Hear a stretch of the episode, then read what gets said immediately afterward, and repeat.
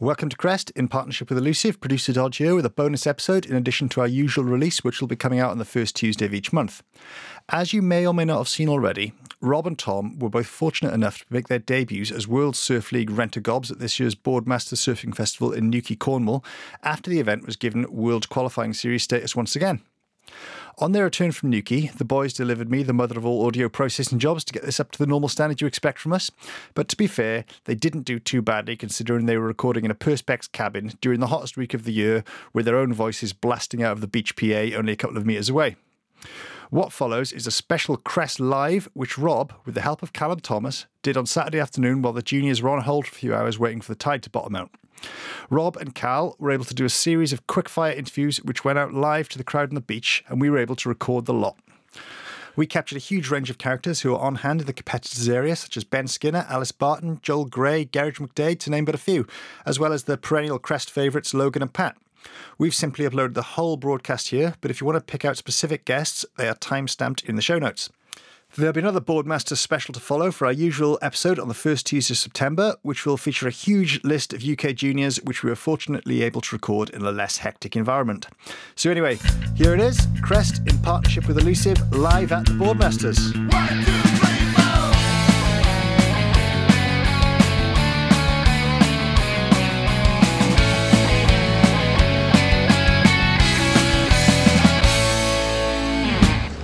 Good afternoon, ladies and gentlemen. We are back on the speakers. Welcome to day four of the Boardmasters 2022. We are still on hold for the Havaianas Junior event.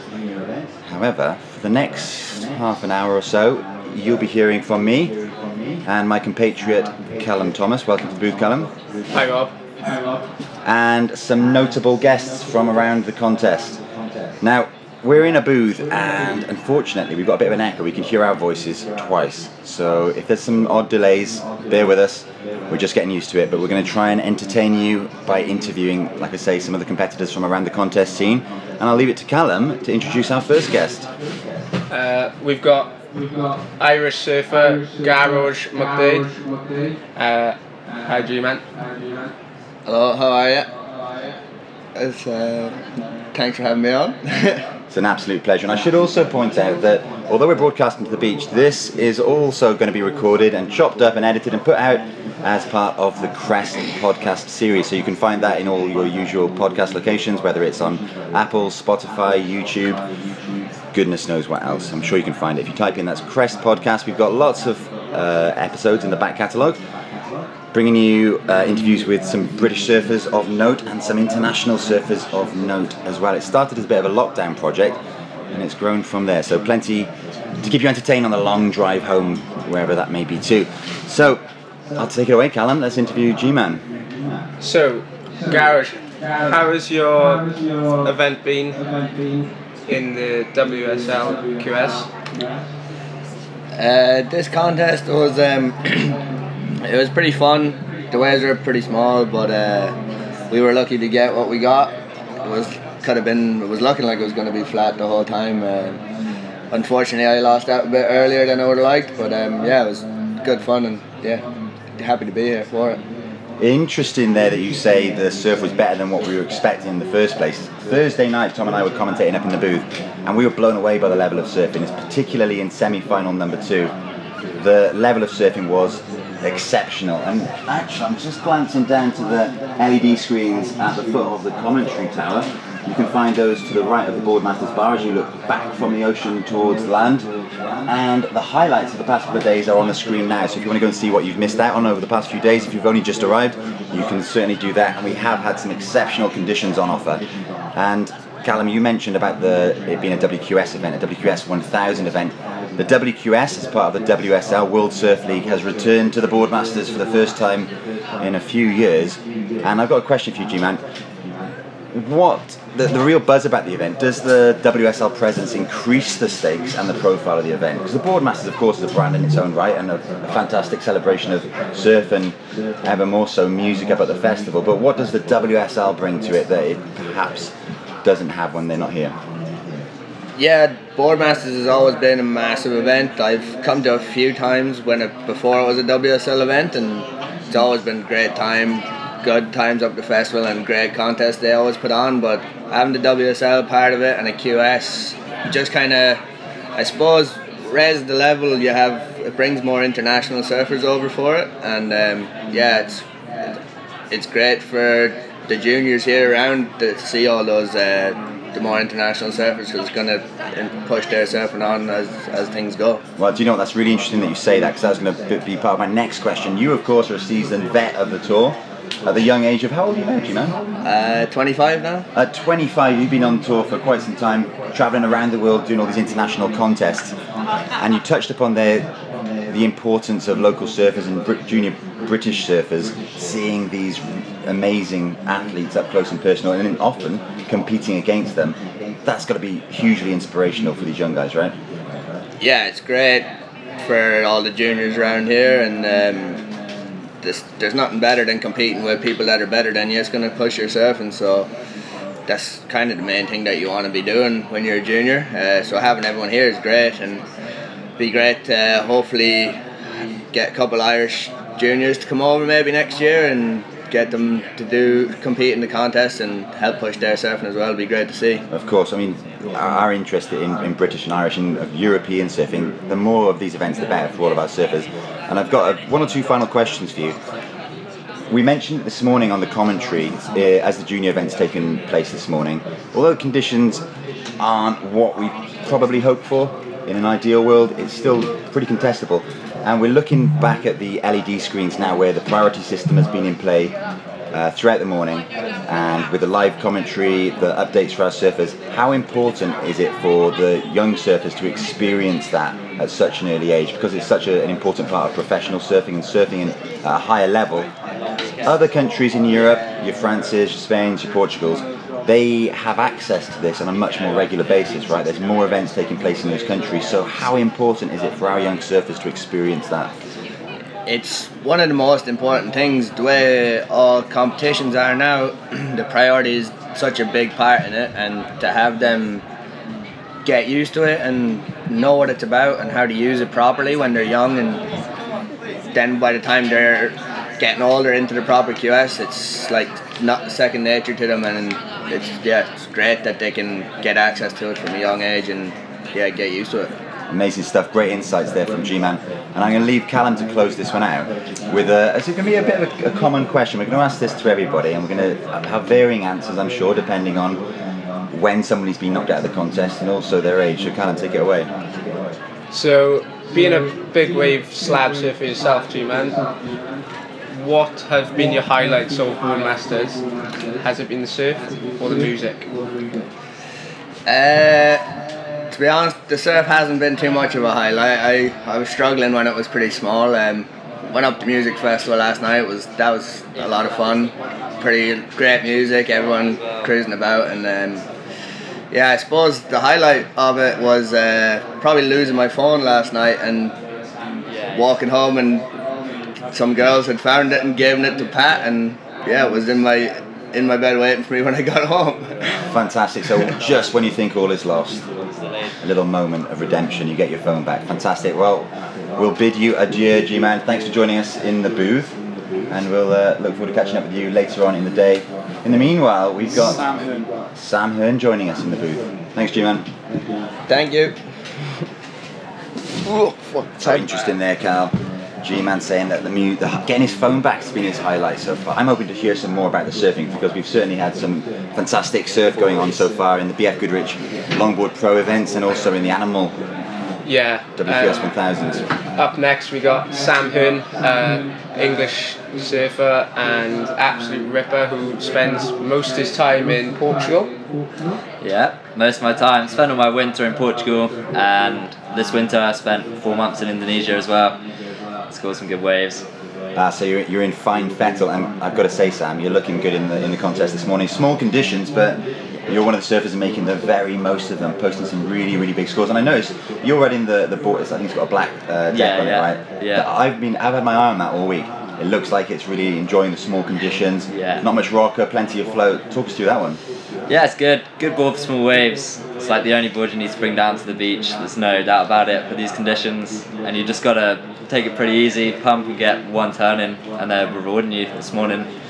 So Sam, you surfed twice in the event so far today, haven't you? Yeah. You, you surfed in the first, the, what the, ultimately the end of the first round, and then straight into round two.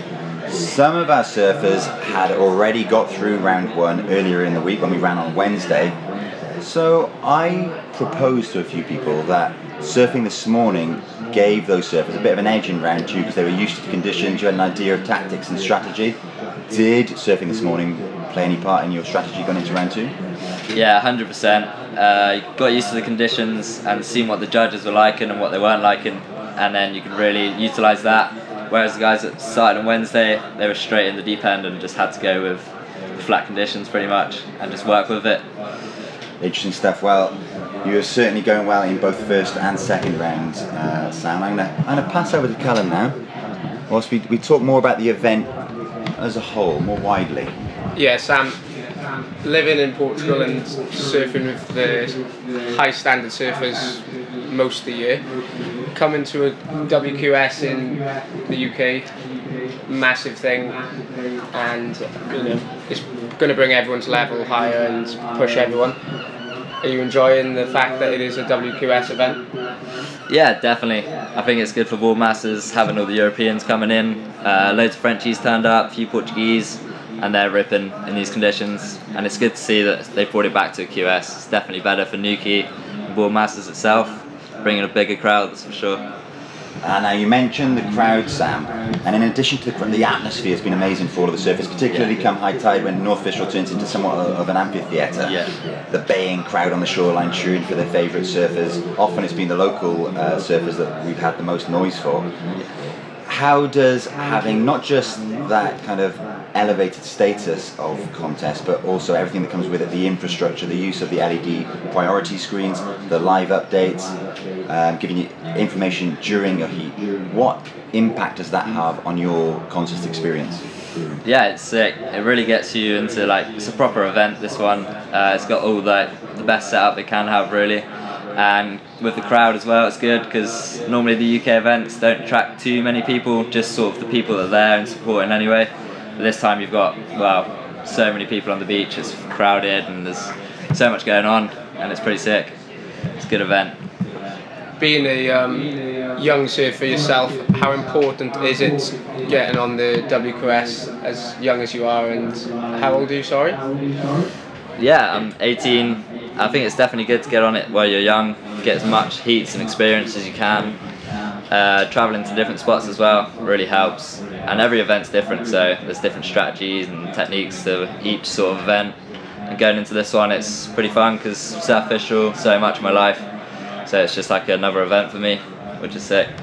Now, we mentioned to G-Man earlier that it's the Boardmasters. is always a really important date in the British surfing calendar, but it's been without WQS status or without any WSL involvement for a couple of years. What importance, I suppose, for British surfers is having that WSL influence and the, the kind of does it raise the stakes? Does it raise the profile of the event? Yeah, definitely. I think there's more pressure on all the Newquay boys that normally do well and win the events because you've got these Europeans that really rip in the small conditions. And there was definitely a bit more talk about how you're going into your heats this year because there's there was a lot of good guys, some pretty stacked heats already in round two, which was good to see. Yeah, you mentioned the, the stacked heat, Sam. I spoke to a few surfers after the heats earlier on the beach, and I asked them, being around all these surfers, does that elevate your surfing as well? Does it make does it make you strive to do better in the contest? Perhaps besides the contest, does it make you aspire to surf at a higher level? And seeing the likes of Yolanda Hopkins, Leon Glatzer, uh, Olympians in Japan just last year, seeing those guys up close and personal and perhaps how they prepare and approach each heat, do you adapt anything that they do or borrow anything from them? Uh, yeah, definitely. It's definitely good to surf with people that are better than you and a higher standard. Makes you push yourself. Whereas if you're just surfing with your mates, you're just cruising and just having fun. But if you're surfing with guys that are better than you, you're really maximising your level of surfing. And seeing these guys, Leon and Yolanda, I've surfed with them a few times in Portugal as well, and they're really good people to surf with. You learn a lot from these guys.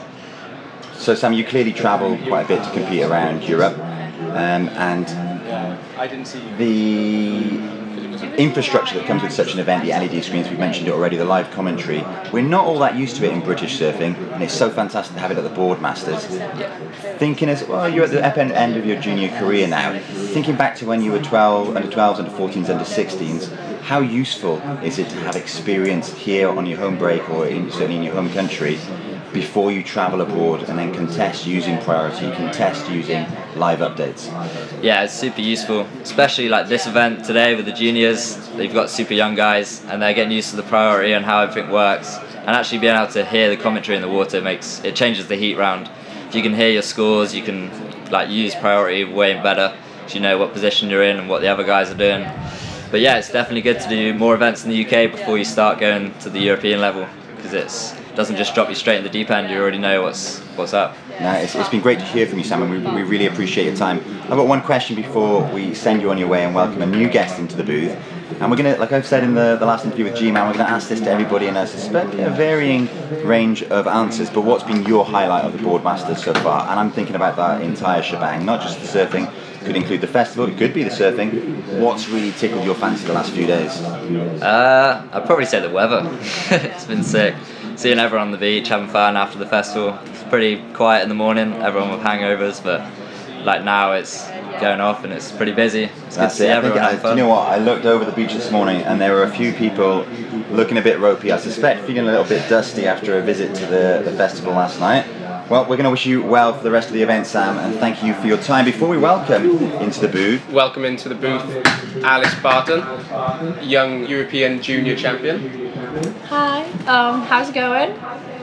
do you know, I actually, I'm so pleased that you mentioned that, Callum. It'd be remiss of us not to celebrate that. Yes, we are, in fact, joined in the booth by a freshly minted European champion, Alice, very, very quickly. You obviously are delighted with it, but has the honeymoon period worn off yet? Are you still glowing from that win? Um, yeah, definitely. It was like an awesome event. Um, everyone was surfing really well, and it was off the back of Pantin as well. Um, it was like a full family trip as well. We were all trekking in the van overnight to get down to my heat. Um, but yeah, it was a, it was an awesome event. I had really good fun, and the outcome was great. So yeah, I'm really pleased with my performance there. And just before that victory, you just took a second place in Pantin, the Spanish 1000 QS. Yeah, that was another great event. Obviously, went into the the uh, start of that season with no expectations. Just like I'd been coming back from France, I'd been training there for like one month, and it was it was really good. I had a lot of experience with good surfers, so um, yeah, it was awesome. Um, went into that event and made a lot of my heats and surfed well, and yeah, I was really happy with the outcome with that as well. So, Alice, the second in Pantin, a solid posting here. Have you looked at the updated WSL, WQS rankings? Do you know where you lie at the minute? Yeah, I think um, I might have dropped down one place. I think I'm about third at the moment now. So yeah, still um, contending for the challenger, and hopefully the next three events um, I can push that back up. So yeah, I'm looking forward to the next couple of QSs in France. Uh, yes, uh, that's my next question. What is next on the calendar for you? Um, yeah, so we're heading to uh, Lacanau tonight. Actually, we got a 10 o'clock ferry. Don't know where it's from. My mum booked it. Um, but yeah, it should be fun. Whole family's piling down, so it's always an adventure. Um, don't always get along, but it's all right.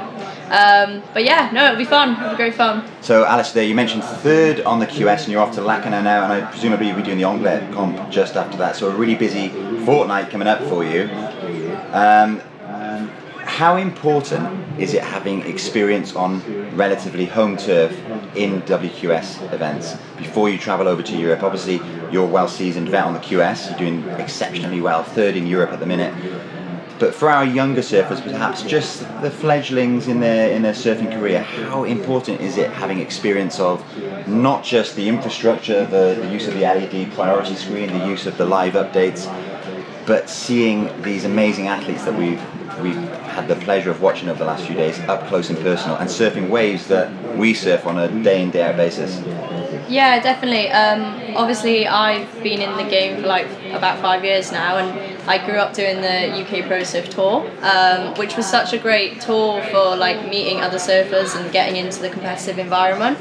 Um, obviously now, like in this event, there's been priority and lots of different situations for the younger guys to like um, get hold of. So it's it's really good experience for them. And going into like more events like pro juniors and stuff as they get a bit older, it's it's really beneficial and it's it, it really helps you in the long run. So I think it's great that you know we have these events so that you know all the younger people can you know pick up stuff from some of the really professionals, the guys on the tour. And also, Alice, hanging around with the young UK surf, you know, team following the QS. Who um, who's inspiring you and keeping you going in these days of one foot surfing? We're used to it. Uh, definitely the usual crew. Uh, Pat, Logan, my little brother Elliot, Callum, you as well. Um, yeah, the crew is definitely pushing each other all the time. Um, we actually had a surf yesterday in Penale, which was good fun. Managed to combo the boys, which I was quite happy about. But um, yeah, no, it was um, it was good. It's it's always good having a good group of guys from back home that are constantly pushing me. So um, yeah, I'm super happy to have them behind me as well. Oh, awesome! Yeah, you definitely did combo, especially me, and uh, I think Elliot was scratching after you then. But having an event like this, atmosphere on the beach. Did you have any heats at the high tide with the you know the sun on you? Yeah, definitely. My last heat in the quarters was the high tide. It's great to see the crowds on the beach as well, all the people coming down to watch. It just like really gives it such a great environment, and um, yeah, it was really good fun, and everyone's cheering you on, and it's yeah, everyone's having a good time. So yeah.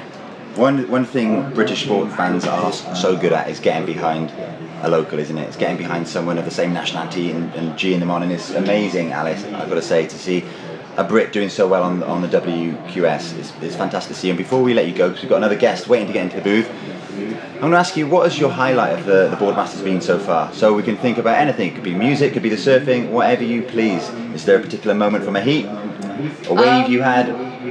Yeah, definitely. I mean, like surfing in the contest is like always really good fun, and it's a good challenge against the girls as well because everyone's coming from different regions now. So it's like it's awesome to have the European girls over here.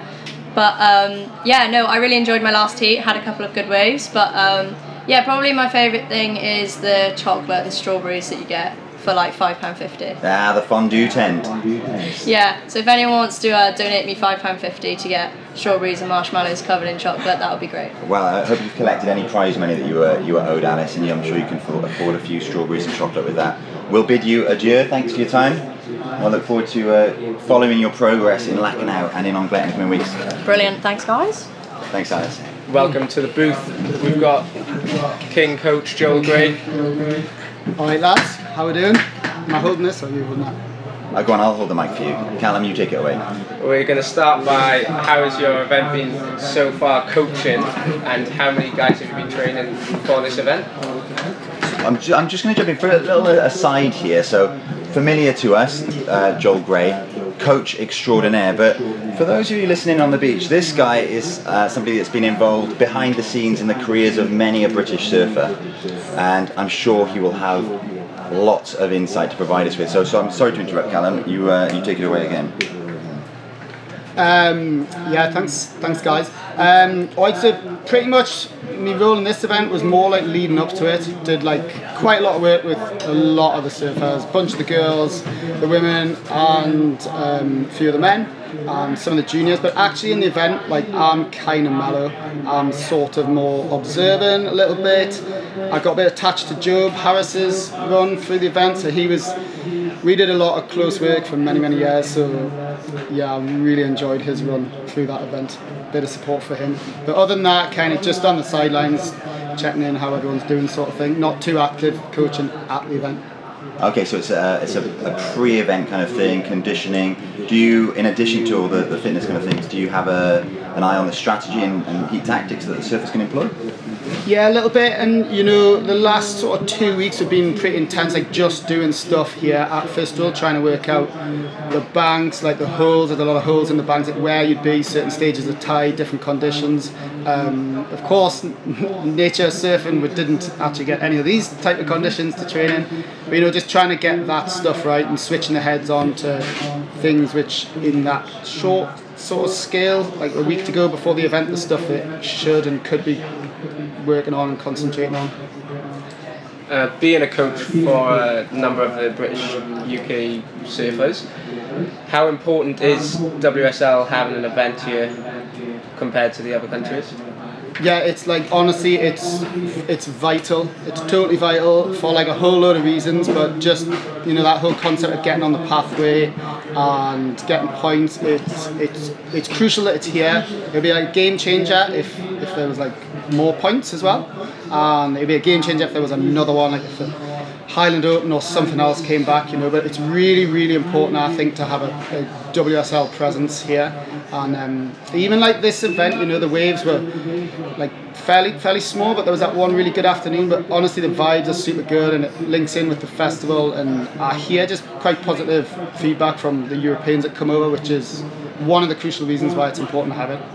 Now you mentioned that the having the WSL back here supporting this WQS event is important for a plethora of reasons. I'm going to try and pick that apart a little bit, and I'm going to first touch upon some of the athletes that we've that this contest has attracted from across Europe and indeed the world. So we have uh, two Olympians in Yolanda Hopkins in the women's event and Leon Glatzer in the men's event. How important is it for our young British surfers to see these inspirational surfers and perhaps someone they could aspire to emulate in the coming years?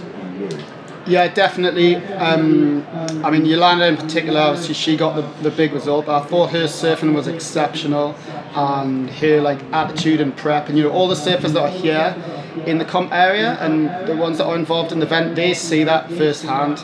And I think it was the it's been a few long days but the, that good evening at the end on the Thursday at the end like once it had finished you know within two minutes there was like a big flurry of a free surf session. And I remember I stood up here with a few of the surfers and I think it was Barnaby Cox and he just looked out and was like this is really good to be able to see this yeah, I, I, spoke to a few of the surfers after their heat this morning. One of the things they mentioned as part of the final question that we're going to ask you a little bit later on is that they enjoyed being in the surfers area, sitting along, alongside, getting their lunches and they're, and they're drinking their water and listening to music ahead of their heat next to people that they've watched in films for years. It's, it's got to be amazing. And the other thing I wanted to ask you about is the actual infrastructure of the event. So uh, competing using the LED priority board, competing with the in-heat updates, something that is commonplace in high kind of higher status competitions, but perhaps something that lots of our juniors aren't so used to. How important is it for them to get a taste of that before they venture abroad and further afield to compete in ever increasingly higher stake um, events? Yeah, definitely. And you know, the reality is that the taster shouldn't be in, in this QS. But I think, am I right in thinking they did do some junior priority heat training on one of the days, which is um, yeah, it's crucial, you know, because I do feel like the European peers, a lot of their national events, like not the WSL ones, they do have exposure to that, so they are experienced uh, in that and they've got the skills to deal with that sort of stuff. They're used to looking at the boards, and it is a different way of operating in the sea. It's different decision making, it's different tactics, and um, yeah, it's just different. So the more exposure our crew can get to that, the better we're going to finish off. I just want to know what your highlight has been. Um, I'm pretty sure that semi-final from Joe would probably be there. Yeah, it was totally. I don't know if he's actually here today, but um, yeah, that that heat was a was a really good one for a lot of aspects. Um, you know, Pat and Joe basically had a real big fight back, and you could tell that was sort of happening at the end of the heat. There was good waves, there was good surfing, and Joe obviously got the result in that heat, which um, it's it's just brilliant when that happens through getting an opportunity and actually doing good surfing. And the highlight was probably when he came back in the uh, competitors area and he was all super emotional And it just you know this stuff sort of matters. It matters if you put your heart into it put the work in and get results. It's super good to see. Be a small part of. I'm so glad that that you mentioned Jobe's run in the contest. When we were doing the presentation on the podium yesterday, seeing Jobe up there standing shoulder to shoulder with these incredible surfers from across Europe, you must have been, and I, I, think as a member of the British surfing community, I'm speaking now, so so proud to see a Brit standing up there on an equal footing with them. Yeah, definitely, definitely. Um, and I mean, in that final, it didn't go Jobe's way, but the beach was absolutely packed. The tide was flooding in, and there was people in like uh, thigh deep water. And if if he'd won off any Brit had won in those sort of conditions with that, that crowd environment, it would have gone absolutely mental. And um, that is for sure going to have spurred on, definitely not just Joe, but like every, every other Brit. You know, it's important. Let's do it. Well, let's hope that we see um, that come to fruition in, in the many years that we hope the WQS, uh, WSL will join us with the WQS here. Thanks so much, Joel. Nice one, guys. Thanks for your time, mate. We're going to bring in a very special guest to the booth now. I'll let him take his seat. He received a rapturous applause after his final yesterday in the BF Goodrich Longboard Pro. Welcome to the booth, Ben Skinner. Thanks, Rob. How you doing, mate? Very well, thank you. We're enjoying, Callum and I are enjoying our chat with uh, some of the people around the festival site and around the contest site. Callum, I'm going to let you kick off with this one. We've got a bit of a format that we're following in here, Ben. Okay. So we're trying to get varying answers from a little. T- we've had the coaches in, we've had some of the younger competitors in. Now, I'm sure you wouldn't mind me describing you as a seasoned vet. and do you know what? We I don't know if you heard us on the commentary earlier, but Tom and I actually coined a phrase that included your name. Did you hear this? I did hear that. I wasn't sure what it was about. we couldn't decide. We'll let you. In fact, I think Tom even said we'll let you decide for the Skinner stomp or the Skinner squat. So it's referring to when somebody does a maneuver at the end of the wave off the whitewater to make sure that the judges are aware that they've ridden out of it. I noticed yesterday you get really low and you kind of force your board out in front of the whitewater. And I kind of, I was impressed yesterday by how you kind of incorporated it into that no claim claim on the stand, the the, the, the upright back. So uh, which which is to be the squat or the stomp? Stomp. It's the Skinner stomp, ladies and gents. You heard it here first from the horse's mouth. So Ben, you've been a coach and a competitor in this event. So how has it been doing both roles? Um, love it. It's um, it's been. I mean, this event's such a great event for our community, our surf community, and the kids, and everyone. I think enjoys being here anyway. Um, so to have people that we invest our time in and care about in the event as well, and, and try and help them through the event is is like I enjoy it as much as competing. It's actually more nerve wracking, to be honest, but it's easier to do it yourself. And seeing the international surfers come over to compete in Fistral Beach, how, how is that for a level for the youngsters and people like yourself? Um, amazing. I mean, again, Joel touched on Yolanda's level and, and her approach to competing and how she deals with event space and and actually how professional she is. I think um, there's a lot a lot of people like that in this event. The Marco Minos, the Thomas Ledee. You know, I think it's incredible for our kids to see that level of commitment and professionalism and and that you know what that does when you're actually in a heat how much difference that makes So you'll, you'll be, of course, delighted that the WSL have come back to the Boardmasters. The Boardmasters, of course, is an, an enormous event, come what may. Year on year on year, it's been around since God was a boy. But having that WSL involvement, does that elevate the importance of the competition in your eyes? Does it elevate the stakes for our surfers? definitely i think on the qs level on the men's and women's side it's um it's a huge difference to the event. I mean last year was incredible and we had a great level. The level's amazing in england as we know now. We're definitely pushing the boundaries in europe. And joe making a final is just proof of that. Um, but yeah, I mean, it's uh, it's amazing to have WSL part of it. I mean, for the juniors, having this level of event, they don't get this opportunity to surf in front of crowds with priority systems, scores being called out. Like that, that's a big deal for our kids, and if we want them to go on to the next level, this is what we have to do to provide them the knowledge that they need to go on and do that. We need events like this at this level on our home beaches that give them that platform. Now, you, Ben, of course, have competed at the very highest level um, across the world.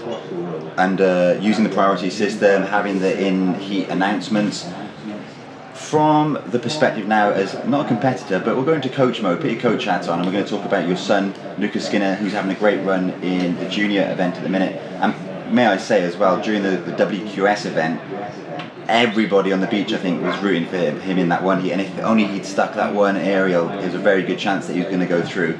How good is it as a as a father, as a coach of one of these young surfers, seeing them competing against these surfers that we've all watched on on films and lots of the surfers idolise?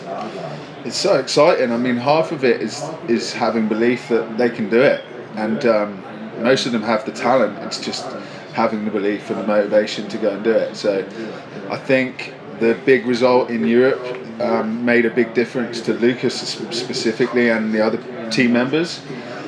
That were obviously, you know, they competed at a high level and they won, and they they now believe that they can do it, and the others on the team that saw that also believe it's possible. And so, yeah, why not take it to the French and the Portuguese and the other high nations in Europe? And we should be at that level too, which we we are definitely there. Nice. I'm glad you touched upon this again. So, your son Lucas Skinner, only a few weeks ago, became the under 16 European surfing champion. You must be immensely proud. And were you able to watch it online, or were you there in person? Yeah, I was actually there, lucky enough to be there, and um, I've done so many of those events. I know what it takes to win those events. It's they're one of the hardest events to actually win. I think to make the final through the repechage like Lucas did, he did 12 heats through the event, which is a lot. Um, you know, so you learn a lot from those events. You take a lot from it, and it was just great to see them build confidence all the way through, and at the end be on the podium at the top. You know, it was incredible to see. So we're so proud of them all, and uh, yeah. Did you cheer him at the beach after after that win? no, I didn't. No, I was too emotional. nah, his friends did, and it was you know that, that's what it's all about. Uh, as for you, Ben, you're a competitor on the WSL longboard tour, coming away with a second in Australia and just competing in the US Open, which is also a massive, massive worldwide event. What's next for the longboarding tour? So, um, we have the final event in Malibu in October, and that's going to decide the world title for this year. It's a double pointed event, so the other two events that happen were only worth 5,000 points, and Malibu is going to be worth 10. So, whoever wins that, that's in that top five scenario, is basically going to win the world title in Malibu in October. So, yeah, that's the goal. I remember staying up last year to watch the Malibu event. You had a good result. What was it? Um, I finished second last year in the Malibu event, and um, to Joel Tudor's been sort of one of my heroes and idols through through surfing. So it was one of the biggest um, results I've had, um, and obviously I love the wave itself. It's in, when you're in that event, you're surfing one of the best waves in the world with one other person. So each heat, it's like you want to get through just to surf again with Malibu with one other person. It's one of the most crowded places on the planet. So um, managing to get through each heat just felt better and better and better. And, and obviously, you know, if you make the final, it's you've you've maximised that opportunity. So it's it's a special feeling. Now, you talked about surfing at Malibu, but Ben, from our position in the commentary booth yesterday, I, I think the decibels rose to their highest level during your final. I think you are a massive draw here at, uh, at Fistral during the Boardmasters, of course, last year's champion, multiple champion at the Boardmasters. How exciting is it for you competing here on effectively home soil? Oh, I love it. It's one of the best events actually that we do that I've been part of ever. Really, you know, it's um, having an event of this size on your home beach with your friends, your family, and everyone you care about around you is, is there's kind of nothing better than that. So it's it's real special for us, and I think that's what's important. Um, you know, for the kids to, to feel part of is that experience of competing on your home beach and dealing with that pressure as well. You know, there's there is a lot of pressure, you know, I've learned to enjoy that and actually use it, and it gives me energy. And the support that we get on the beach from this crowd is just amazing. I, I'm going to coin, um, I'm going to borrow rather a, a phrase coined by one of my favourite broadcasters, uh, Ellis James, and he says that pressure is a privilege. So, with the privilege of competing in front of your home crowd comes that pressure, but surely that spurs you on as well. Yeah, absolutely. I mean, obviously, we just want to put on a show for everyone, and anyone who paddles out there wants to surf to their best of their ability, and and if you don't, then it's kind of hard to deal with that. Um, and I think that's the pressure of just not performing, and and that's a hard thing to, to do. But if you can just go and enjoy yourself and know that this is your home beach, you, you know we know it better than, than most of the Europeans, so we've got to try and take that advantage and roll with it. You know. So insightful, and Ben, I think we've taken up enough of your afternoon. I thank you for spending so long with us in the booth and giving us such insights from the perspective of not only a competitor and former champion here, but as the coach and father of someone who's still on a run in the event and he will be hopefully surfing sometime this afternoon. Before we let you go, I'm going to ask for your highlights so far in this year's Boardmasters. Well, um, there's been a few. I mean, I have to say for me, seeing Lucas make the quarterfinals for me was was a big deal, and the fact that he was so close. You know that moment at the end where he didn't make that air, even though it didn't happen, it was it was one of the most exciting moments for me. Um, so yeah, that would be my highlight. Yeah, that was a breathless heat, wasn't it? 'Cause it wasn't just one; there were, there were like wave after wave. There were two Yeah. consecutive ones, weren't there? And I think if he'd landed either or any of them, it was going to be even tighter than it was come the end of it. Absolutely, it was amazing to see a couple of those high high guys, you know, on the back foot, like kind of scared of what he could do on the next wave, and put pressure on him at the end. And, and I think that shows that that you know that, that it's there. It's just a matter of time. Absolutely, and uh, well, he's certainly making his mark on the event here and, and all the competitors that have shown up, and hopefully, and I've no doubt about it, we'll be seeing him on that podium in the not too distant future. We hope so too. Radio, thanks very much for your time, Ben. I'll leave you go. Thanks, guys. Okay, well, I'm going to welcome to the booth now Lauren Sandland. And now, Lauren, you were, of course, one of, uh, one of the finalists in the junior uh, event last year. Yeah. Are, are you still going in, in today's event? Uh, yeah. Um, they haven't started any of the girls' junior heats yet, but hopefully, if the waves get any better on the push, maybe they might start running them. You know what? As soon as you started speaking there, I realised what a silly question it was. I've been, I've been talking too much all day. I've been commentating, and I'm fully aware that there's no uh, junior girls event underway yet. But like you say, once the tide turns, we are very hopeful of a restart to get to, uh, get to see you guys surfing. We'll jump straight into matters.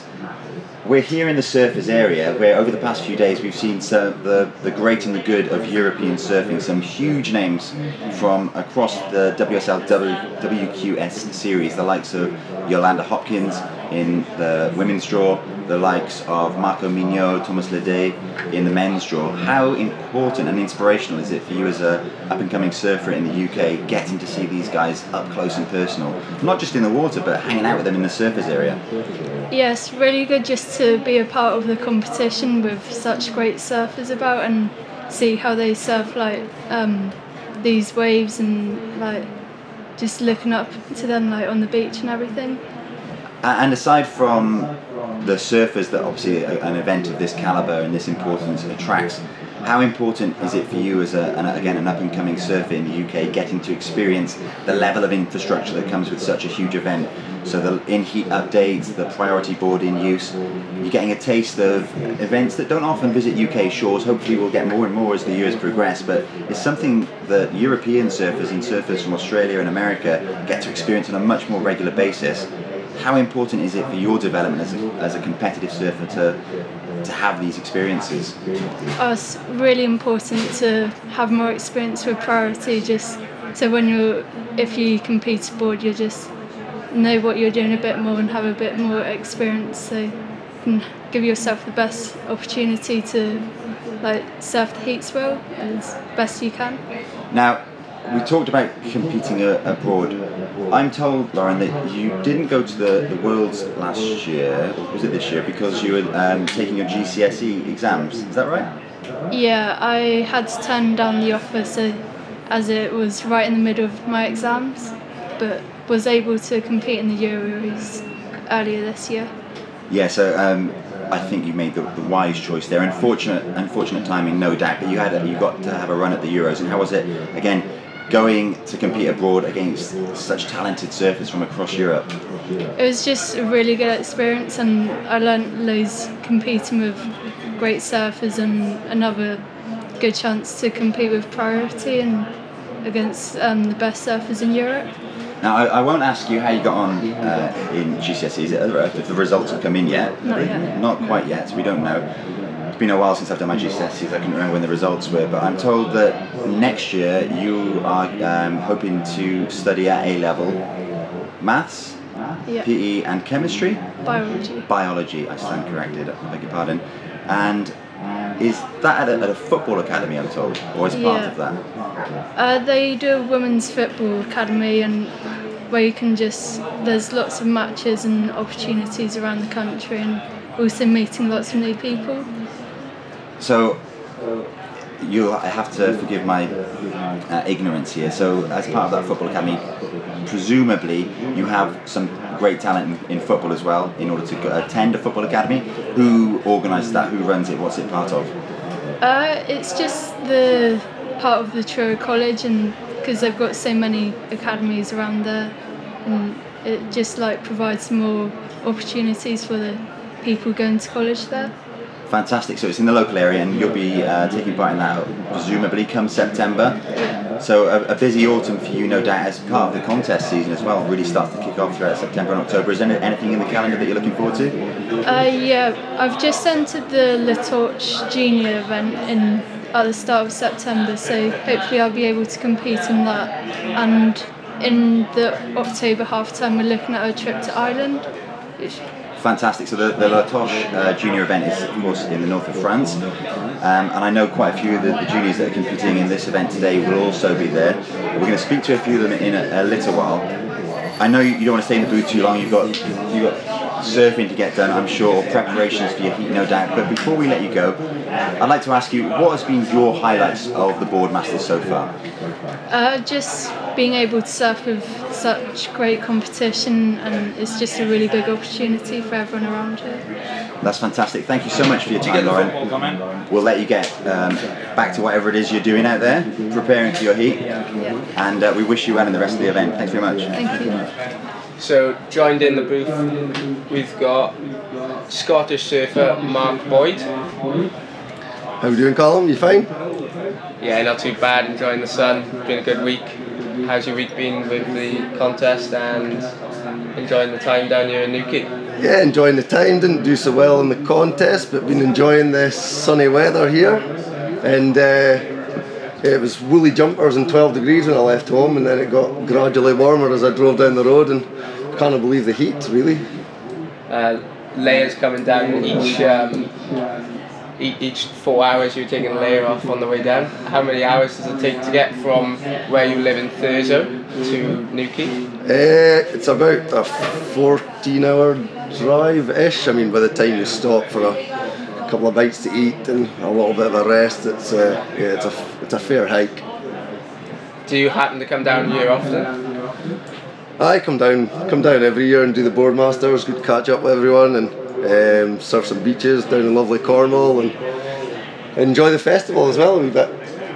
So having it as a WQS this year, how important is that compared to it being a UK Pro other events the past few years? Yeah, I mean for the guys that are looking to try and get on the Challenger series, your guys like Pat and Gearoid and these guys, it's a really good opportunity for them to um, yeah compete here and um, yeah get some of those points to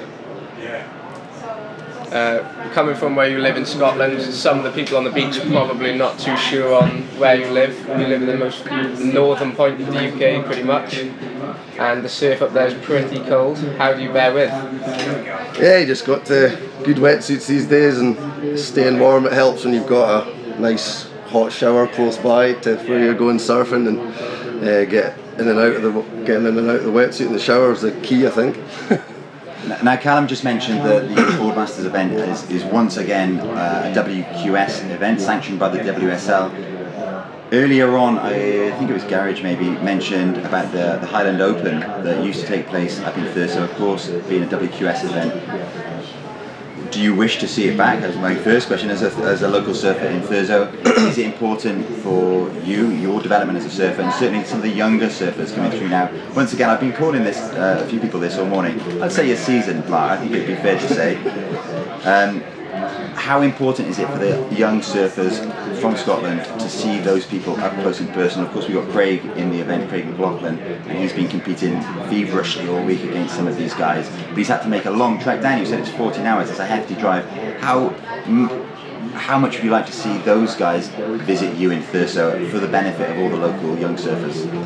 Yeah, I mean it was it was a hotly debated topic at the time when the QS first came to Thurso. Obviously, Thurso wasn't maybe quite on the radar as it is in people's radar now, and it was uh, yeah, it was debated whether it would be a good thing or a bad thing. Obviously, brings crowds with it when that kind of exposure comes.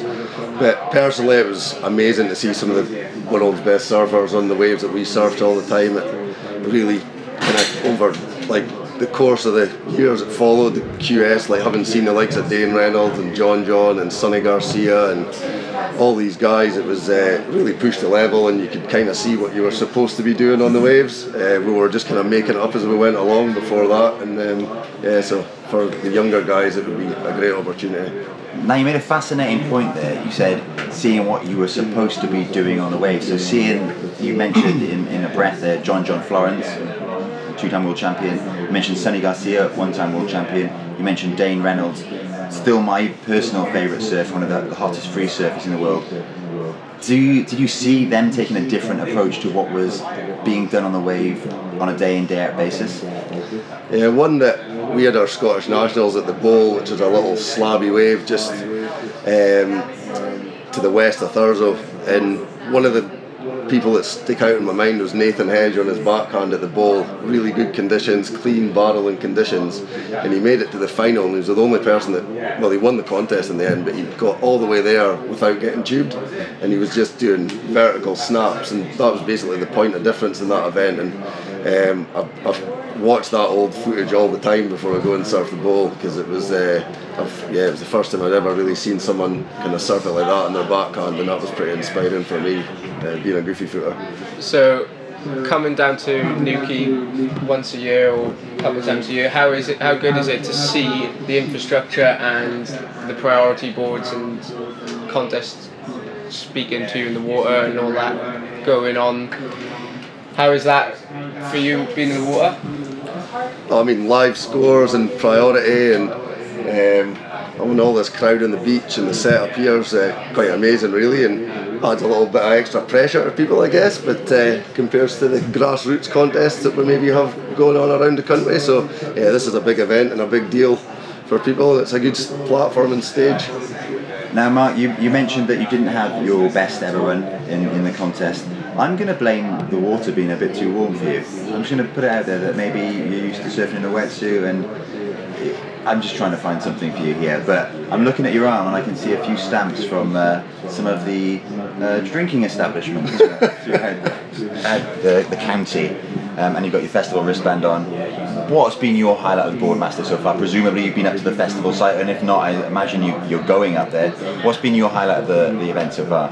Uh, so, uh, the waves didn't exactly deliver this year. I mean, there was a fun evening the other day, it got kind of glassy, but um, yeah, managed to get up to the festival and see some of the live music last night, and um, pretty buzzing atmosphere up there. And yeah, my voice is a little bit croaky this morning. I had a few pints, so um, but yeah, just try not try not to get my nose too sunburnt. And main thing I'm doing.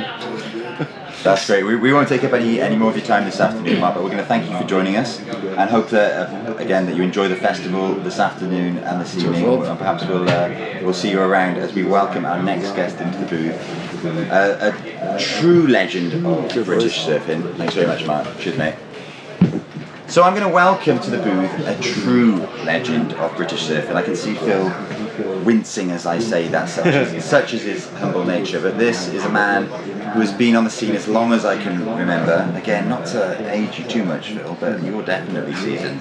Definitely seasoned. Yeah, yeah. So you're well seasoned, and you've been on the scene as long as I can remember, in pretty much every capacity as well, be it a judge, a contest director. Um, a runner, and pretty much everything in between, maybe even on the mic at one stage or another. You've done it all, Phil, and you are one of the constants of British surfing. And uh, without your presence at these events, so many events throughout the country wouldn't happen, and thus, so many of the surfers that are competing in this event simply wouldn't be doing that. So before we start, I just want to say a big thank you, Phil, for your contributions to British surfing. Thank you very much. Very humbling, but uh, sitting here with you is one of my highlights, obviously. Ah, you can't answer that question just yet. We get to that at the end. We get to that at the end. And I'd like to pick your brains, Phil, because, like I say, you've been on the scene a very, very long time, often in um, an organisational capacity. You've seen surfers come and go throughout the scene over the years. You, you've seen everybody for the best part of three decades, I would imagine. How important is it for events such as the Boardmasters to come and offer this platform to up and coming British surfers? Uh, you're right, I have been here. Um, I think 1980 was when I first started surfing, and my first ever surf comp was I had to run the British Student Surf Champs because whoever won it, uh, we were at Plymouth Polytechnic and we won it, so we had to host it. There was no sponsorship. So Skujat First Village was my first ever surf comp, so it was a baptism of fire. But I remember in those early days the uh, Boardmasters or whatever it was called down here when uh, Tommy Curren was there and Tom Carroll and all those legends. And I remember sitting there thinking, wow, this is insane. And I think the first ever comp, there was a double page spread in one of the mags. It was perfect lines going out to sea, and uh, it was almost like finally big time surfing has come to Britain. And it's obviously gone on ever since then. I think it's the 40th year, or I can't remember what it is, an awful lot of years. But just seeing it come back, I mean, last year was special because it was just uh, everybody from the, the UK came out because we couldn't travel. But seeing the, the sort of the foreigners, which gives us an opportunity to really compete against the best, is brilliant to see. And uh, yesterday, as we all know, there's some highlights from, the UK crew, but there's also some great highlights from our friends who've travelled as well. So very, very important. Absolutely. You, you mentioned the importance of, of our young surfers seeing the, those surfers that they aspire to emulate and those inspirational surfers, Olympians that have competed, um, well, like I say, in the most recent Olympics in Japan, surfers that are really pushing the envelope on the Challenger Series. It's so important for our, for our young surfers. But with such an event, the WS, uh, WSL put on, the WQS, comes all of this infrastructure, that word we've heard so much about on the microphone today. The surfers area has been a particular highlight, I know, for our young surfers getting to rub, uh, rub shoulders and mingle with all these amazing surfers. But more importantly, in my eyes, is that exposure and experience to surfing under um, conditions that we don't often get in the UK. And by that I mean with in-heat updates, using a priority system with the LED board that we can see up by the, the judging and, and commentary booth. How vital is it for young up-and-coming surfers to get a taste of that before they experience perhaps for the normal under normal circumstances they might experience it for the first time when they go to surf in a, uh, an event abroad. And it would be very much a baptism on fire. How great is it to have it on our doorstep in conditions that we surf on a regular basis day in day out? I think it's really important, and I, and I love the fact that all the federations, Scottish, Welsh, English, we're all trying to push it at the local level as well. So whether it's priority, whether it's live heats, all those sorts of things, and I think the federations doing their own thing and then coming together under the umbrella is so important. And then they come here, and I remember last year I was. Um, priority judge, and there was probably only four people that took any notice of priority at all. And it was like one person did it in the final, and I was like rejoicing um, after thousands of waves. But just to see the the travellers coming here and actually seeing that they just they just know, and suddenly that's going to inspire our youngsters and not so young surfers to say, actually, you know, this is really really important. So just giving them that sort of um, experience when they're then travelling to other continents or other countries, it's just absolutely priceless. Yeah. So, Phil, you are in charge of an amazing organisation, Christian Surfers UK, that, as I mentioned earlier, without whom much of British surfing wouldn't exist. Many of the events that are run on an annual basis simply wouldn't exist without the organisation's support. I'd like to offer you the opportunity just to explain to the listeners out there the kind of the purpose of Christian Surfers as an organisation as you see it and give us a, an insight into some of the uh, support you provide British surfing. Uh, yeah, thanks for that. So I've been involved with Christian Surfers for uh, 30 years now, um, and in simple terms, it's a bunch of people with faith who are also passionate about their surfing. And uh, one of my real passions is to see the development of surfing. And if our bunch of 350 odd members who can volunteer at all these events can help support the organisations taking it on, then that's got to be good. And we've got as an organisation, as a, as a charity, we've got no money, but we've got some incredible volunteers, and a big shout out to the sort of 12 or so that have been serving the surfers here this week.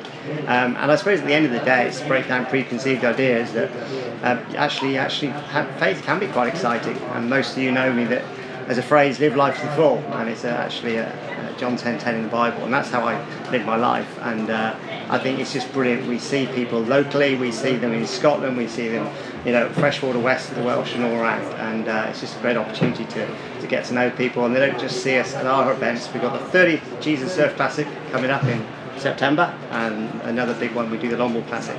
Uh, but we're not just at our own events, we're supporting others, and it's just, I love the surfing community, it's amazing.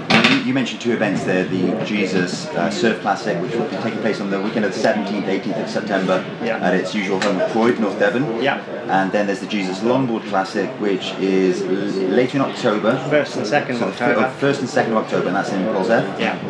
Um, and of course, you've got the great use of the facilities there. At you, you have a tented village of sorts, a, a whole hub. And it's, I urge any of the surfers here today, if you haven't entered already, make sure you're entering the Jesus Surf Classic if your shortboard is your thing, or the Jesus Longboard Classic if that's more your, your bag.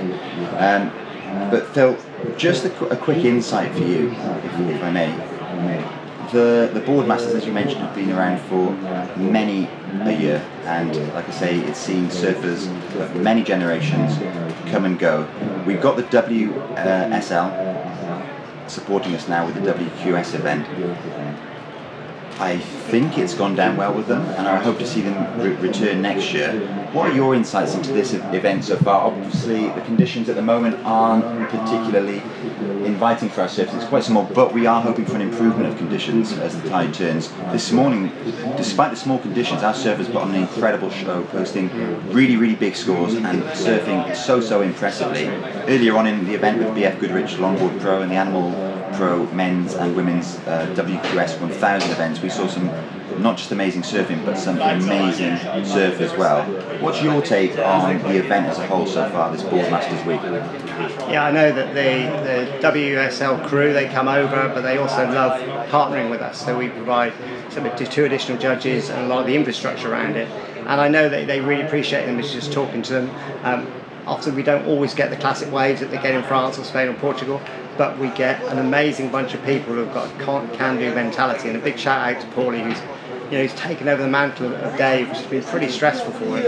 And uh, there's a phrase, only a surfer knows a feeling, and I'm convinced there's a phrase, only a contest director knows a feeling. And uh, it's a tough one. So, you know, whatever we do, surround yourself with people that are willing to do it. And uh, I just know that the WSL will be looking forward to coming back 2023, and I'll be there. Fantastic. I, I spoke to, to Paulie earlier, and it's so nice to see someone that is just truly invested in bettering British surfing. He is his sole focus is obviously on delivering an event, but delivering it for the surfers. Every every decision that he's made so far, and will continue to be, we're surfer focused, surfer centric, if you will, and people like uh, Paulie and yourself, Phil. There's many around the country how vital is it to have these volunteers and these people at a grassroots level? Uh, of course, Boardmasters is a substantially bigger event, but at a grassroots level, locally, putting in the hours, often more often than not, in fact, for free, giving up their own time. How vital is it to have these kind of stalwarts of the surfing community? I think surfing, like any other sport, depends on volunteers. And uh, what I'm loving to see now is the small grassroots surf clubs. Some have been going for a long time, others have just sort of sprung up, doing their own little comps, and it's purely down to volunteers. And I just love it when they come together. I'm doing a little junior surf series for Surfing England, five events. And that's again giving people the opportunity to compete without suddenly going to this event or the English or the Welsh or the Scottish Surf Championships. So it is very dependent, and so many people invest so much of their time. So I want to say, on behalf of the wider surfing community, thank you, and I look forward to partnering with you up and down the country. Now, it, it would be remiss of us, Phil, at this junction, not to pose one final question. We won't take up any more of your time. because I think we have a, a bit of an announcement to make shortly. But what's been your personal highlight of this Boardmasters week? Well, I've not seen a drop of rain. I've been up for every sunrise. I've been uh, still going every sunset, uh, and that's beautiful to see. But actually, to me, it's seeing the Brit surfers competing, you know, on on a real even platform with all of the travellers. It's fantastic to see it, and I think the future's rosy, and I can't wait to see them progress. Thanks so much, Phil. We're going to let you go here. Thanks, team. I'll leave it to Callum, my compatriot, to introduce two We got first up compatriots. Patrick Langdon Dark and Logan Nicol. how's it going? Hello. So, boys, uh, you're both pretty much excellent surfers and competing on the WQS tour. How is it having an event in Newquay like Boardmasters? Quite a muted introduction there, Callum. Both pretty much quite excellent surfers.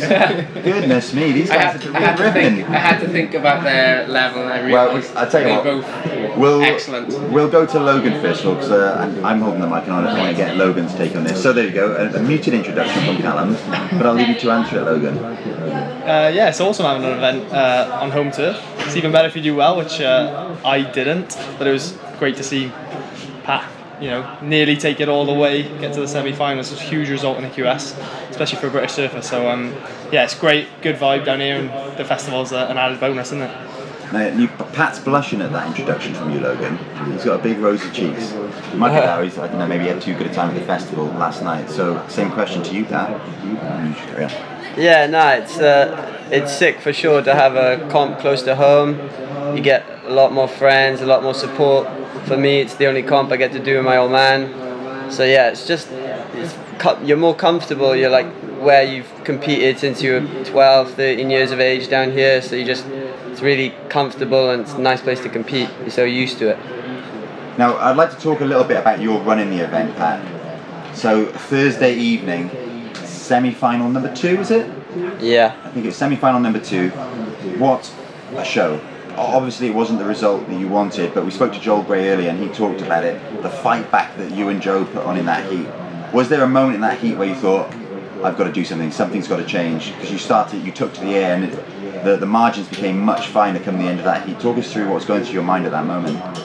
Yeah, it's it it it can be hard in a heat like that when you have a slow start and guys are dropping big scores on you. But when you get to that stage in an event like this, you know you're gonna have to put big scores up, and when they come, you it almost can take the pressure off because you think, well, I just got to go for it now, and if it happens, it happens. If it doesn't, it doesn't. And I went for it, and it yeah, it didn't quite come off for me, but it was sick to see Jobe fight back and make it all the way to the final. So Callum, in fact, when I go back, you just mentioned that it was sick to see Jobe make it to the final. Earlier on, you said about having friends at the event. Logan's touched upon it, and it's so great to look around the surfers area and see such a strong crew of British surfers, both men and women, all joining together, all supporting each other throughout the event. There seems to be a somewhat uh, familial feel amongst you, or perhaps Logan, you could talk about the kind of bond that you have with your, your fellow British surfer, fellow British and Irish surfers. Yeah, I mean, um, when we all travel together, you, you end up spending more time with them than you do your, your own family.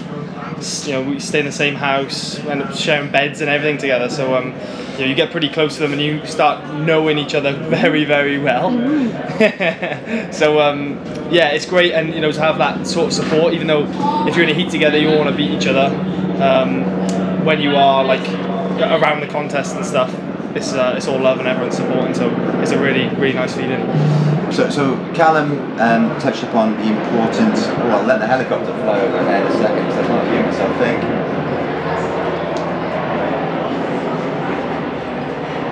So Callum touched upon the importance of this event, the Boardmasters in the British surfing calendar. How great is it to have the WSL back on board, making it a WQS event, and well, everybody garnering some really important QS points. Now, Pat, you're somebody that strikes me as someone that will be exactly aware of how this event has impacted your ratings on the QS. Do you know where you stand at the minute and how, how your results helped you? Uh, yeah, I went up one spot since the last comp, so not what I hoped for, but it's not the worst. And uh, yeah, I wasn't trying to stress about points or anything like that too much this comp. I was just trying to focus on my performance in my heats, which I was happy with. But yeah, I uh, I definitely know the implications, but I wasn't just trying not to stress about it too much. Okay, so you're, you're aware, but it's at the back of your mind. It's a, it's a peripheral Yeah. thought. So you, you mentioned that you went at one place. Where are you standing at the minute? Uh, eight. So you're on eight, so you're within the, the, the cut as it stands. And would it? Are you? Do you have any plans coming up? Are you going down to Lacanau? Are you going to Anglet? Uh, yeah, tomorrow night, me, G-Man and Stan head straight down to Lacanau for that comp. Starts on Tuesday. And then after that, down to Anglet for the 3000. Fantastic. Well, I'm going to ask both of you this one because you were both seeded through to the round of 64. How much difference does it make having to skip that initial round?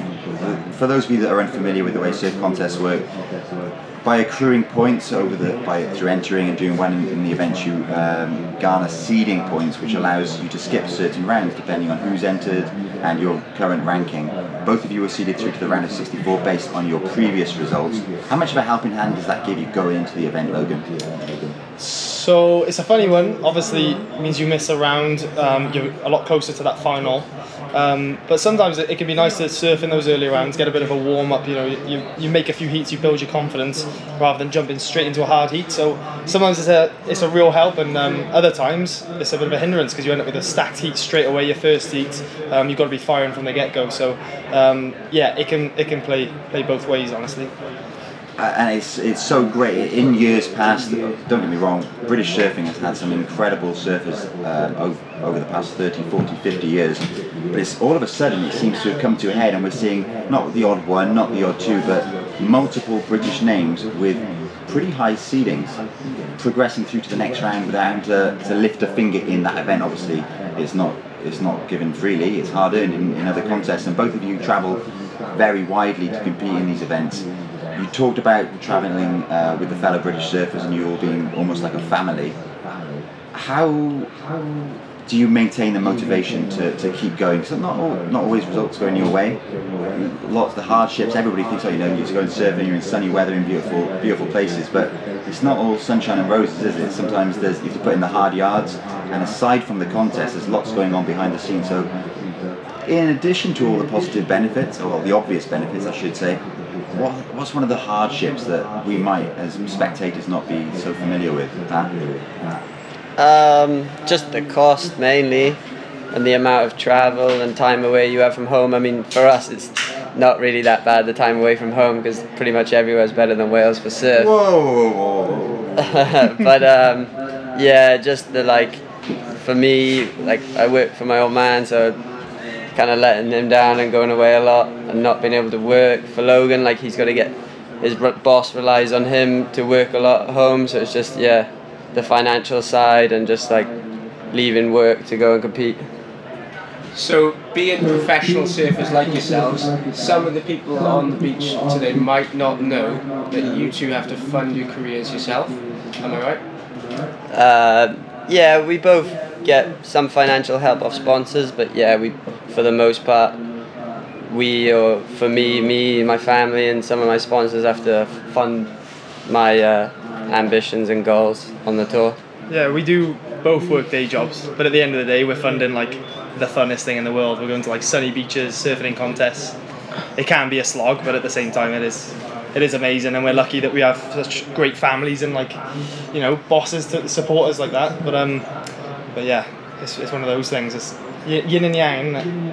Yin and yang. And you talked, both of you mentioned there about the support, the importance of the support of your families and your, your employers and all of this. And I know you both work really, really hard behind the scenes. If anybody follows Logan on Instagram, it's, you'd be fooled into thinking he's a professional gymmer. Talk us through a, a, day in the life of Logan Nicol of Cheers, mate. Uh, yeah, just usually I'm working, especially through the summer, so I can't do the next few events because I'm uh, like t- really tied down at the surf school. So just um, it's basically surf as much as I can. If I can't surf, I'll be in the gym.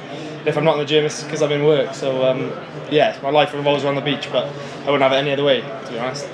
So, so it's kind of Gareth Bale, one another iconic Welsh uh, sportsman. I'm trying to get the order right. It was Wales, golf, Madrid in that order.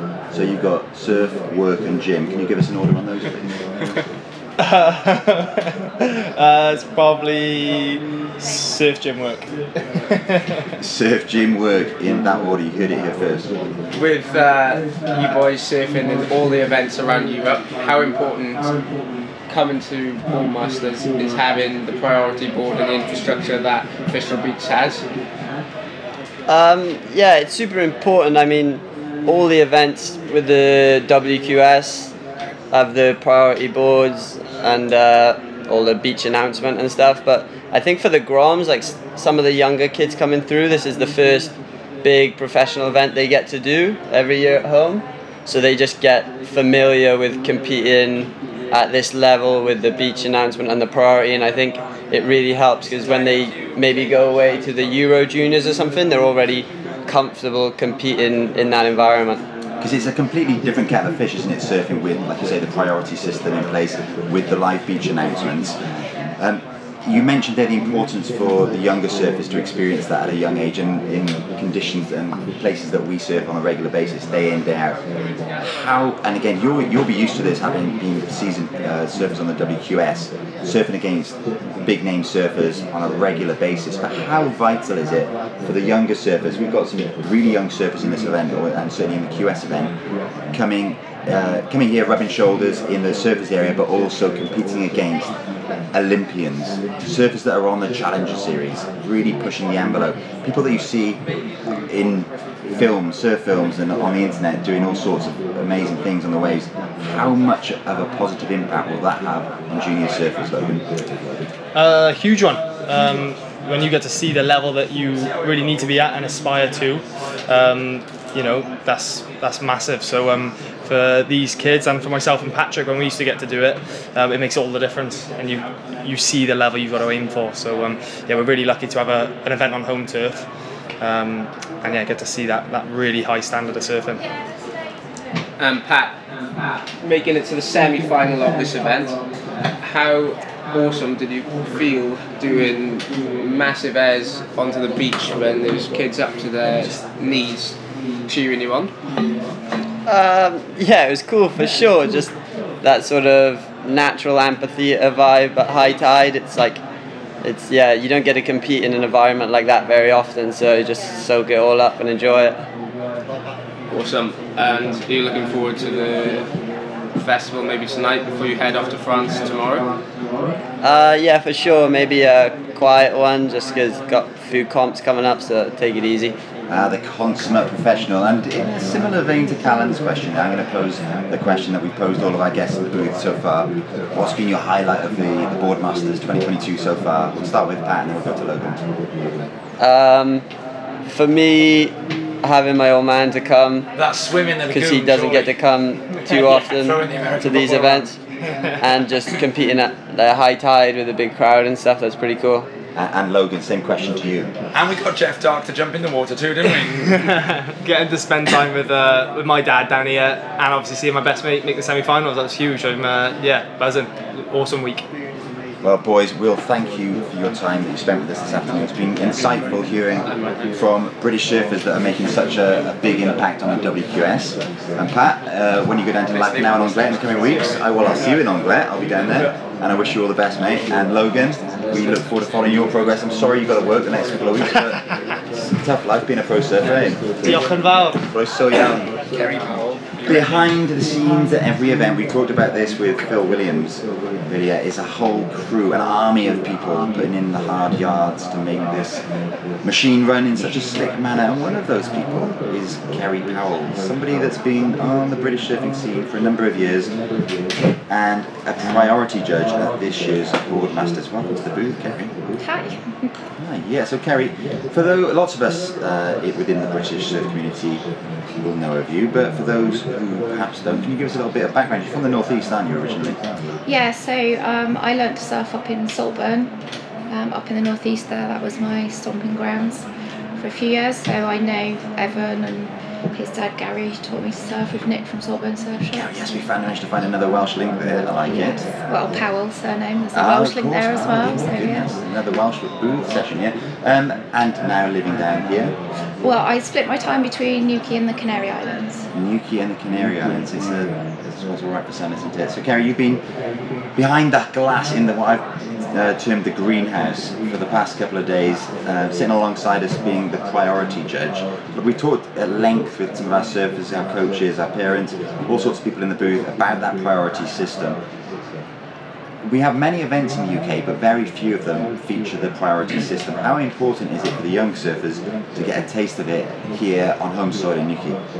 Oh, it's super important. Um, it's something that we really, really push to have, um, and we really wanted to do it, and especially for this this juniors section of the event. Um, we just felt it was really a great thing to have. Like you say, try and get a taste for the juniors to, to have it here. Some of the juniors um, are fortunate enough to travel with the, the national teams, do a couple of like WSL stuff, but for some of the homegrown talent, it's one of their only events that they get to, to experience that priority at. At the moment, it is we are pushing um, and planning to involve that certainly in the Surfing England event. Um, I've worked with the Scottish Surfing Federation. Those guys introduced it in their national events a few years ago, so I helped go up there and help those guys get their judges trained and get that set up up there. And the guys I know Tim at the Welsh Surfing Federation, you know, they're getting it or have got it in their events. So it's super, super important. Um, once you go to international events, you, you need to know it. So, as part of a cog in this well-oiled contest machine, you travel internationally supporting events around the world. And how great is it to see these European surfers and these surfers from around the world that perform on such a high level and at such a high level come to Newquay and compete against our youngsters and our, our surfers on, on our soil?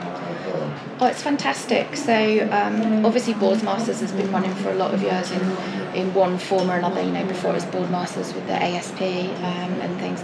So Newquay itself has always had quite a high calibre of, of surfers coming to this event. Um, but have, seeing those junior surfers coming through, we've got quite a few travelling longboarders this year as well. Um, it's just fantastic. So I've just come from Portugal where we're doing the Europeans, and I know that um, the federation, certainly Spanish, uh, I've seen some Italian names come over. Quite a few people travelling to come and do not only the WSL element but also be involved with this juniors side as well. And it's just great. Just pushes the level um, at home so much higher.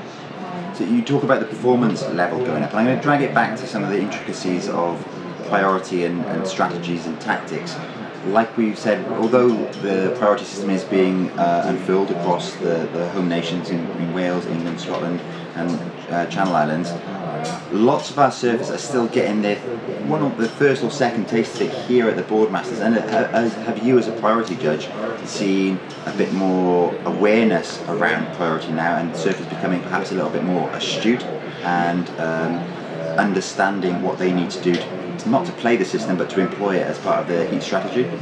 Oh, definitely. Um, it's such a useful tool for a surfer, a clever surfer, you know, planning their heats and using that um, to their advantage. You know, if they've got priority, sitting with it, using it over the other surfers, especially if they're in the lead towards closing out moments of a heat. You know, it's really, really important to understand that.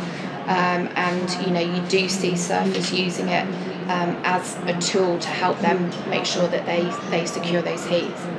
So we've had a very busy week up in the, the greenhouse. Running the one thing on the Thursday we ran something like 13 and a half hours of surfing, 53 heats and crazy and over 1,300 waves surfed. So you spent a lot of time in there. Uh, we're now at the kind of the back end of the contest. I can ask you this: What has been your highlight of the Boardmasters 2022? Um, I think for me, it's just seeing all these surfers coming here on home soil. You know, with with COVID and um, things like budgets and things and planning. You know, we haven't had the WSL here for a few years. Um, I haven't, don't think I've seen so many European surfers really for a long time um, coming. We've also had some people coming over from America, Costa Rica.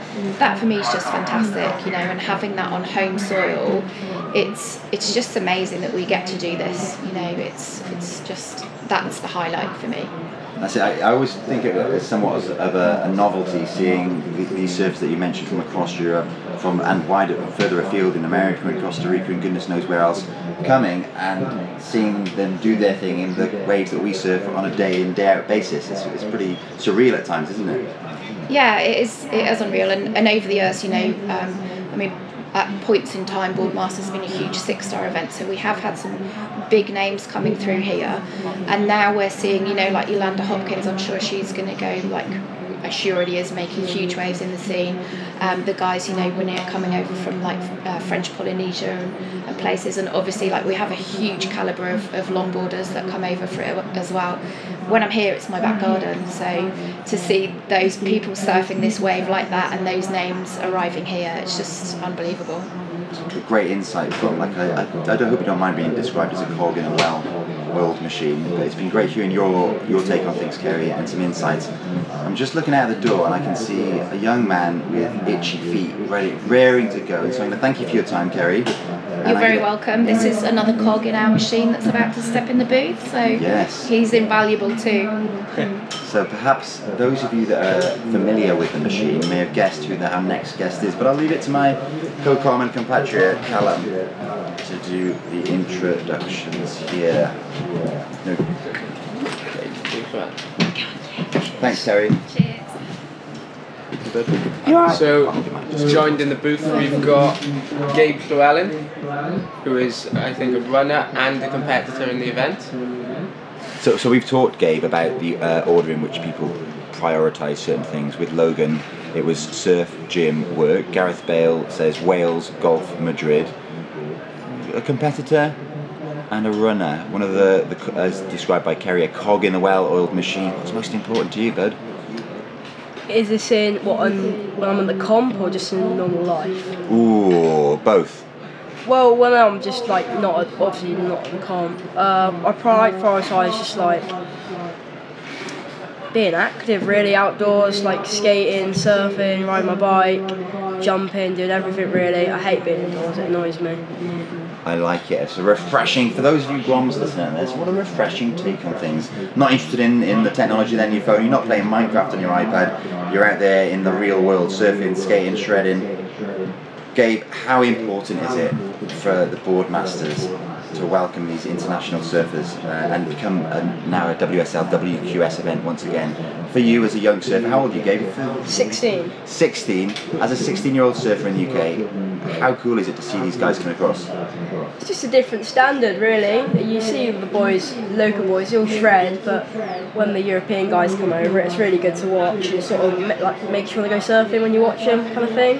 And it like, uh, like almost not exposes the sport. Uh, oh, what's the word? Like shines a light on the sport of surfing, and makes a lot of people think, oh wow, that's actually a well good sport. And, uh, So I, I like this, Gabe. So you're looking at this from the perspective of someone that not eh, very, I would say, not single-minded. You're not a selfish perspective. You're thinking of it for the betterment of the sport of surfing in Britain. But I'm going to ask you to be selfish for a moment. So, as a surfer, a great surfer, may I add, growing up in the UK, how does seeing these guys surf your waves influence you and inspire you? Uh, I mean, it is really good. I watching them, and like, it does make me inspired to go surfing. And then you go surfing, and uh, they're they're out, they're everywhere, They're just out there. All the pros can't catch a wave. I went for a surf last night, not last night, a few nights ago, and there was just longboarders everywhere, and I was just landed on people, and just I actually landed on uh, the other commentator. Tom. Tom, yeah, landed on Tom, and uh, I think it was Edouard Delpero as well. I uh, chop popped over a guy's foaming, landed on him. Oh dear, oh dear. Yeah. so, being a runner in the contest, can you explain your role to us so people understand what it is you're doing? Because you're flat out all day. Uh, so pretty much make sure everyone who's running the comp is happy, keeping the judges fed and watered, and make sure that the commentators and contest directors are happy. Kind of just linger about, do stuff for everyone really. Just Now, Gabe, I'd be interested, interested to put a GPS watch on your wrist for the duration of the contest and see just how many kilometres or miles you, you clock up because you are constantly back and forth between here in the surface area and the greenhouse, our commentary booth in the RNLI building on the beach. I reckon you must be clocking up half a marathon, something like that. What do you reckon? I mean, definitely uh, yesterday and Thursday. That was uh, they were big days. I mean, by the by the end of it, I was absolutely shattered. Uh, probably, definitely quite a few miles, and with the festival on top, uh, even more. So, So, have you been up to the festival site? yeah, I went up last night. Uh, I'm going up tonight and the next night. Ah, the, the treble. What are you hoping to see this evening? Uh, I'm not really sure to be honest. Just have a wander around, see who's playing really, and like just kind of just if I see something good, that's where I'll be. I like it. Spontaneity at its finest. And I'm going to drag it back to the surfing for one more surfing focused question. You, of course, get a glimpse behind the magician's cloth, behind the scenes as, uh, in your role as a runner. But putting your competitor's hat on now, the priority system that is in play throughout the duration of this event, how important is it in your heat strategy and how important is it for you as, a, as an up and coming surfer in the UK to get a taste of it here on home soil? I mean, it's really good. It adds another aspect of challenge to the heats and makes it a little bit more exciting. But then it can be your best friend or your worst enemy. So yeah, I mean, my first heat, I actually kind of used my priority quite well and kept my actually one of my best mates off waves. Just yeah, so he did get them, so I would have got through. I mean, it felt quite bad, but it's still uh, That's ruthless, Gabe. But in the, I suppose it's cutthroat in sports surfing. Yeah, I, I mean, it is cutthroat everywhere. I, I, he needed three or something, and he could have easily got that. He's a really good surfer, but could not let him get away. Okay. So, Gabe, I'm going to let you go. I've got someone trying to talk into my ear here. So, before you go, highlight of you're somebody that is, like you say, you're back and forth between the surfers area and the commentary booth. You're back and forth between the beach and the festival. You're doing pretty much everything non-stop. Good job. You like being active. What's been your highlight of Boardmasters 2022 so far? Uh, I mean, on the beach, I really enjoyed being a spotter for the WSL judges. That was a real good insight on like what actually goes on up in the tower, and hopefully have more good times at the festival tonight or the next day. fantastic. Thank you so much for your time, Gabe. Can I just say, for those of you listening, Gabe is definitely one of the, the most important cogs in this well-oiled machine. Never without a smile on his face, never without his trademark enthusiasm. So on behalf of everybody, Gabe, thanks so much for your time. Cheers, thank you. Right, guys, our next two guests in the booth, we've got Eva Blackford and Lila Skinner joining Callum and I. So, girls, I'm, I've got to be honest, I've been in here for about two hours now, and it's very, very warm, so you'll forgive me if I start to forget my words, or, well, like I'm doing now. Goodness knows what's going on. Anywho, we welcome you to the booth. I suspect you're fed up of hearing uh, mine and Callum's voices on the mics this afternoon. You are, I presume, in the event later on today, the Javianas um, Junior event? Yeah.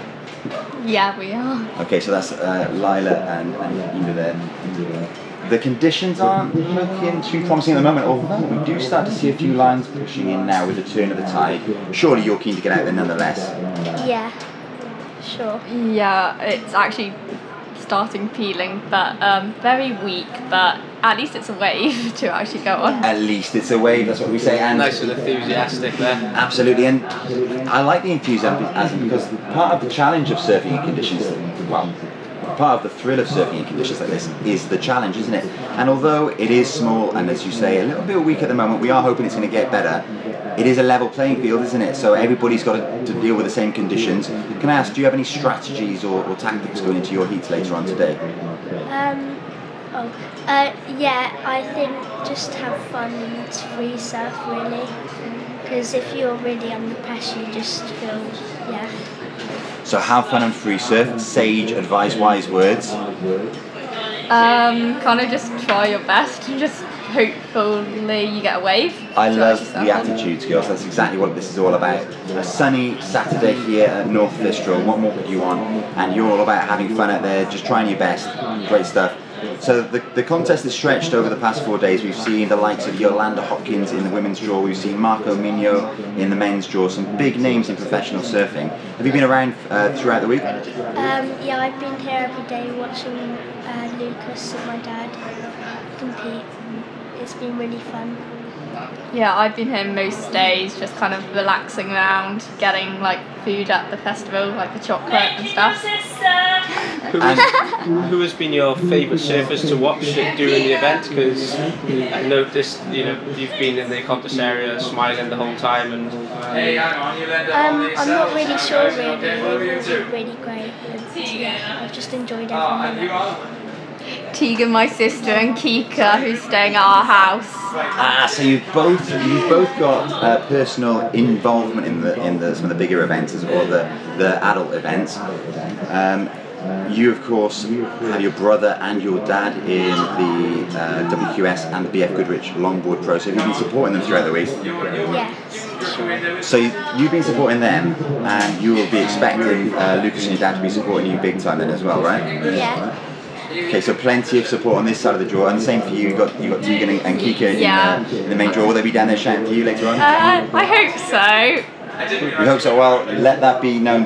Tegan and Kika, make sure you're down to support the, uh, the girls later on. It's very warm. I'm going to have to excuse myself from this room in a minute to go and get a drink because I, I think I'm about to expire. But girls, what's been your highlight of the Boardmasters th- this past week? Who have you enjoyed seeing? Have you been up to the festival? Have you been uh, listening to the music on the beach? What are your plans for the rest of the festival? Um, just really like I've just enjoyed watching everyone and watching my dad and my brother and uh, being part of it's been really cool because I've been wanting to do it since I was really young. Ah, so it's been a lifelong uh, aspiration to be here, and here you are, uh, Lila Skinner, and Um, I don't really know, kind of like the sun and just like relaxing around and just how fun it is just to experience the event here and just hopefully we get to surf later. Now, Rob is having a drink. He's uh, his throat has finally managed to catch up with mine, so I'm just jumping in for a second. Yeah. you stay. And we're joined by one extra, so we're going to move around a little bit in the seats. Come on, yeah, Tegan, you jump in the seat there, that's fine. Robbo, you might have to crawl around the back there to get out of the minutes. I mean- oh, he's jumped from the frying pan to the fire. He's now stood right in front of the Perspex windows. He's got the sun right on him. Oh, yes, right. Just going to try and refrain from strangling Lila Skinner with a microphone wire here as we all move around a little bit. Okay, so we've got Elder Blackford with us as well. Yeah, I'm I'm Tegan and I'm Eva's older sister and I'm also competing in the junior event. And Tegan, you've been you did you posted uh, you were in the final here last year, were you not? Yeah, I was in the junior and the women's final and last year was super Okay. fun. The waves were a little bit bigger, but this year's a lot warmer. You went to El Salvador earlier this year. Yeah, I went to El Salvador and Santa Cruz. What do you think of El Salvador? It's a really cool country. It's um, I was very happy that I didn't have to wear a wetsuit because over here through the whole winter you're in a 5-4 and you're freezing. And going and surfing in a bikini is a big change, and it's nice to just be able to surf against some really good surfers in good Awesome. waves. Was was that turned into a family holiday like it was for the Bettridges? No, my family had to work. So you went on your own. Yeah, I was supposed to be doing exams when the. Oh, what exams? My mocks for my A levels because I'm in my first Mock year. eight. Oh, what subjects do you do? I do maths, physics, and geology. Geology. Wow. So what you, what's the next plan then? Um, go to uni and I may do a gap year. I'm not too sure yet. I've got a. I'm hoping to go to America for uni, but Somewhere where there's waves. yes, waves are a big factor. So you, you, you're doing the common application, it's known as then to, uh, Yeah. to, to go. Okay, right. And uh, have you got American Uni in mind? Um, somewhere like San Diego or Santa Barbara. I'm not too sure yet. Amazing. Cool. Thanks, Grommets. Thanks, Grommets mums and dads, for giving us the disclaimers. Um, you, you're uh, hopefully we might see some action for you girls, all of you. Um, let's keep looking out to the surf. Let's remain hopeful. And thanks for your time, guys. We're going to jump one more guest into the booth, and then we're going to go have a look at where the next call is. Cal and I are going to jump back into the seats. Thank you. So we're gonna we're gonna finish this broadcast shortly, but before that, as we ho- as we look for the next call, before we do that, um, Cal and I are gonna just have a quick few words with Dave Nankiville. And Dave is here from Abu Dhabi at the moment, where you're currently based. And you're an ISA level 3 judge, so you've judged all over the place, but back at Boardmasters now. And what's your take on things so far? Uh, so, so for me, I think um, so. I moved to Abu Dhabi in March, and having uh, moved, moved there, I think it's really interesting to see this perspective from other parts of the world. I wasn't sure there would be any surfers there, but it's a really good big surf community, and they watch all the QS series, the WSL, um, ISA games, the the, the Euro Juniors, um, always watching to learn how to how to get better at surfing. Um, and they also run their own competitions. So I was involved um, head judging the uh, Rip Curl Sunset Open, uh, which was in April. Uh, so people from all over the world came to that. But I, I think the perspective here is that um, I think we're really lucky.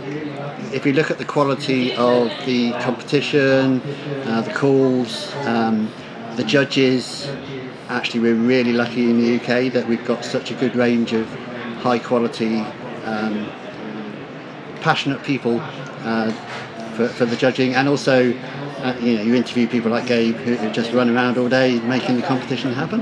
Um, I think as well, WSL coming back here is a huge, huge um, kudos for the area. I, I think you know. Um, shame this year it wasn't videoed, but hopefully in future years that'd be really good because then we can uh, advertise that more um, when we're overseas and working people in the ISA um, and other regions to, uh, to watch what's going on here. Being a ISA judge, how important being in Newquay is it having like the surfers travelling from all over Europe and seeing that standard in, in Newquay?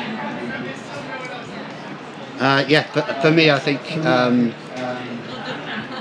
it's interesting seeing just the different styles. So, so people have come from different waves, different breaks, um, a- and actually also seeing. You know, I've been fortunate up here helping out Christian surfers, uh, seeing the the athletes, as we call them, uh, up close. They're, there's the level of professionalism is amazing. Uh, you know, they, they, are athletes. They are fully trained. They, they do all their exercises, really, really conscious of diet, um, and, and all the other aspects as well as uh, spending time reading the ocean uh, to really understand what different waves and different sets are doing as they come in and where the best points are to do their, um, you know, their, their, their tricks and turns.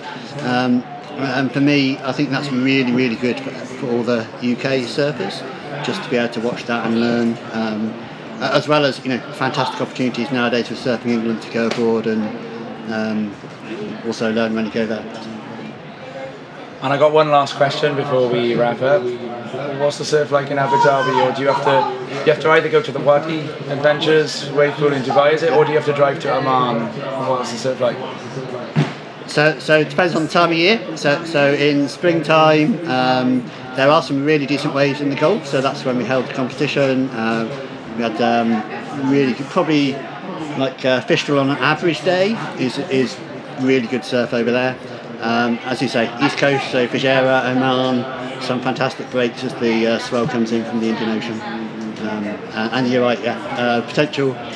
You, you know what they're like over there. They want to build everything big, so there is lots of talk of big wave pools and other things coming. So uh, very exciting time in that area. Dave Nankerville, thanks for your time, dude. Thank you. Now, I'm just going to finish with a massive thanks to Callum Thomas, and uh, he's the guy that's been doing these interviews with Rob. Cal does a bit of surf commentary with us back in Wales. Uh, you helped us do the first ever live stream of the Welsh Nationals. Cal held the fort through the afternoon, and uh, while people are on the beach there now, a lot of them are sitting there sunbathing. They're looking at their phones. They want to know more about Callum Thomas. What have they got to put into their phones, Cal? Uh, you can find me on Instagram, CallumThom22, and I have a YouTube channel, 22 Media. So is the Callum Thom spelled T H O M? Yeah. C A L L U M T H O M 22? Yeah. So if you're sitting there now, cruising through Instagram in the sand, look him up, Callum Thomas, Cal, Callum Thom 22, and uh, yeah, 22 Media on YouTube. Cal, thank you so much for jumping in. No problem. d- Doing a, a, a great live broadcast on the beach here to take us through these holding periods. We're now going to pack the stuff up and we're going to be tracking back down to the main contest control, and there'll be a call in 15 minutes.